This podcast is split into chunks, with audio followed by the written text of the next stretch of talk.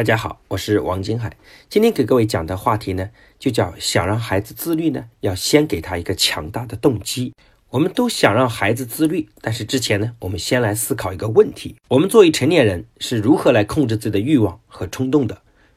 是什么让我们自己变得自律？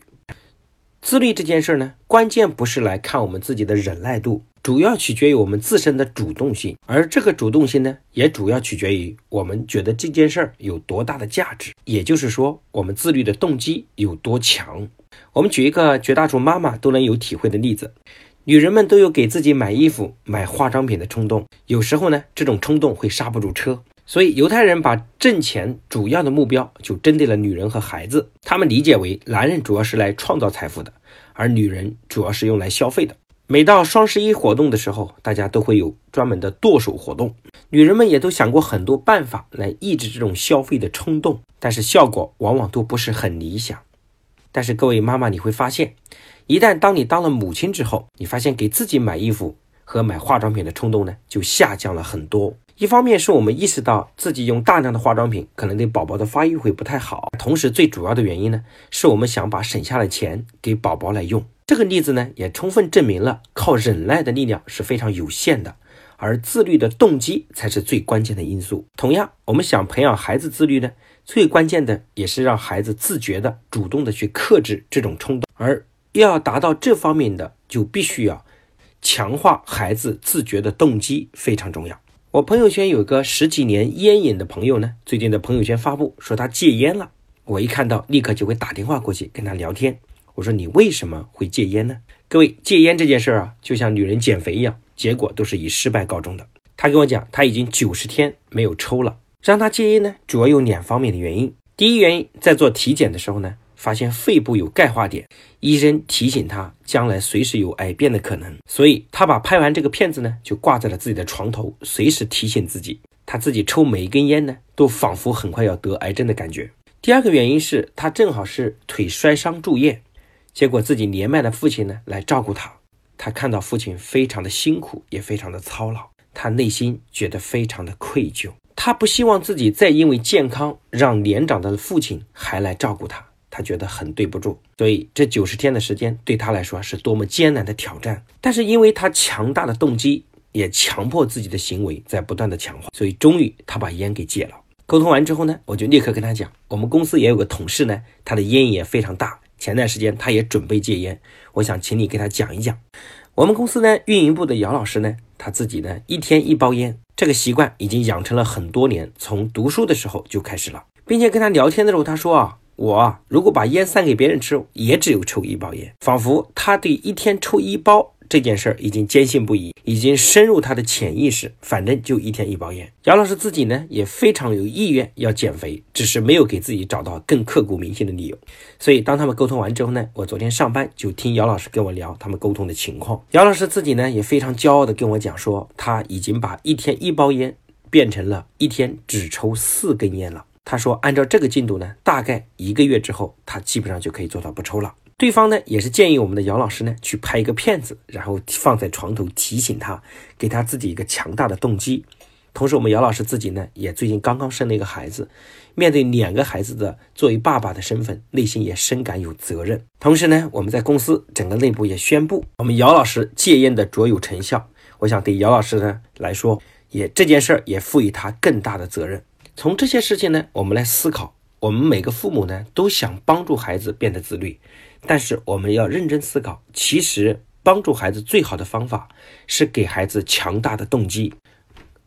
各位知道，我最近的减肥呢，卓有成效，现在体重已经下降了二十五斤了。这个我在前面也提过，而且我坚持每天走一万步呢，已经快接近两百天了。这两百天里面，无论风雨交加，还是身体不适应等等，我们都没有落下一天。今天在讲这节课的时候呢，我也在认真思考哈，为什么我会下这个决心？我记得在今年的有一次课上，有个妈妈带着一个非常胖的孩子来到了现场，这个孩子呢，两眼无神，就是属于非常慵懒的状态。这个妈妈当然非常想让我帮助她的孩子呢，变得更自律一点，把体重给减下来。几天的课下来，孩子听我的课呢，也听得非常的投入，看到他的眼神从迷茫。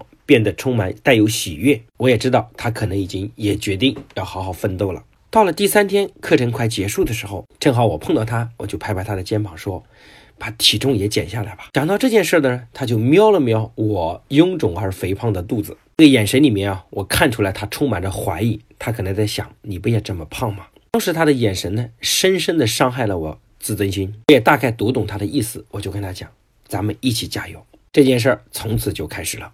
今天在我的影响下，这个孩子的体重也在大幅度的下降，所以我能理解很多父母把孩子送来是希望我成为孩子的榜样。我也发现了，作为一个老师，最能影响孩子的不是你讲的很有道理，而是自己你把要求孩子做的都做给了孩子看。我们也发现，所有家庭教育的失败呢，基本上都在于父母讲了很多大道理，但是父母自己做不到。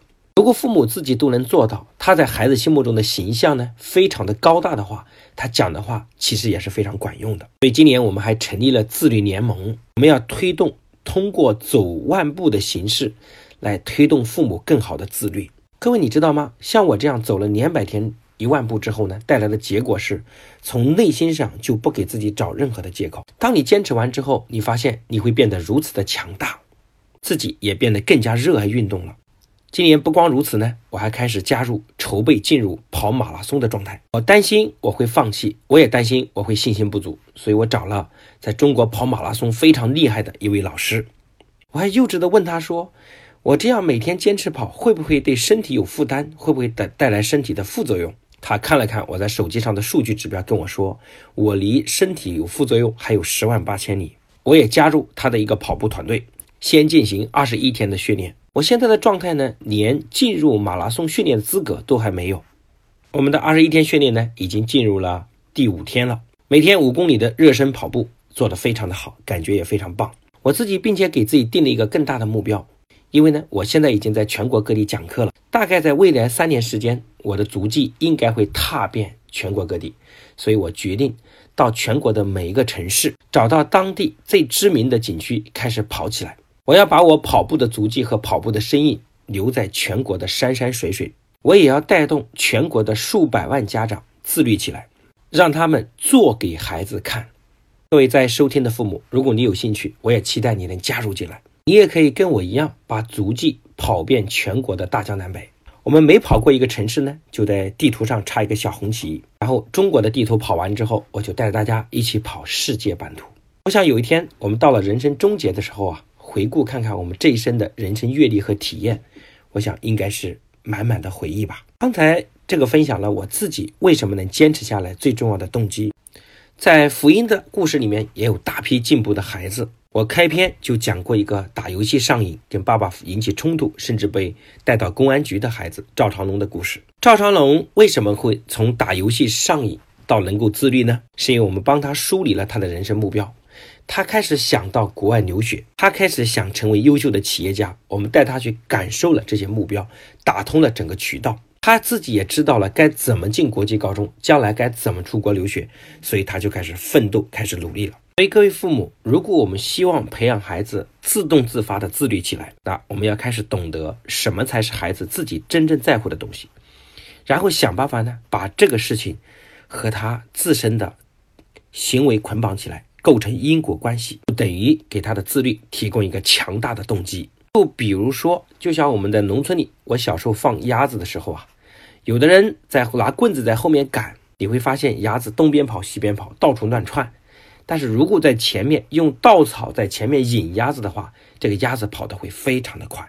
但是很多父母引导孩子动机的方法呢，都是以自身的角度出发。比如说，很多父母经常说：“好好努力，将来考个好大学，找一个好工作。”为好大学、好工作未必是孩子自身需求的动机，但是各位，你发现这种被信任的感觉，这种获得独立的感觉，这种自主权，这种在同学中地位、名誉和归属感、认同感等等这些方面，往往孩子会非常的在乎。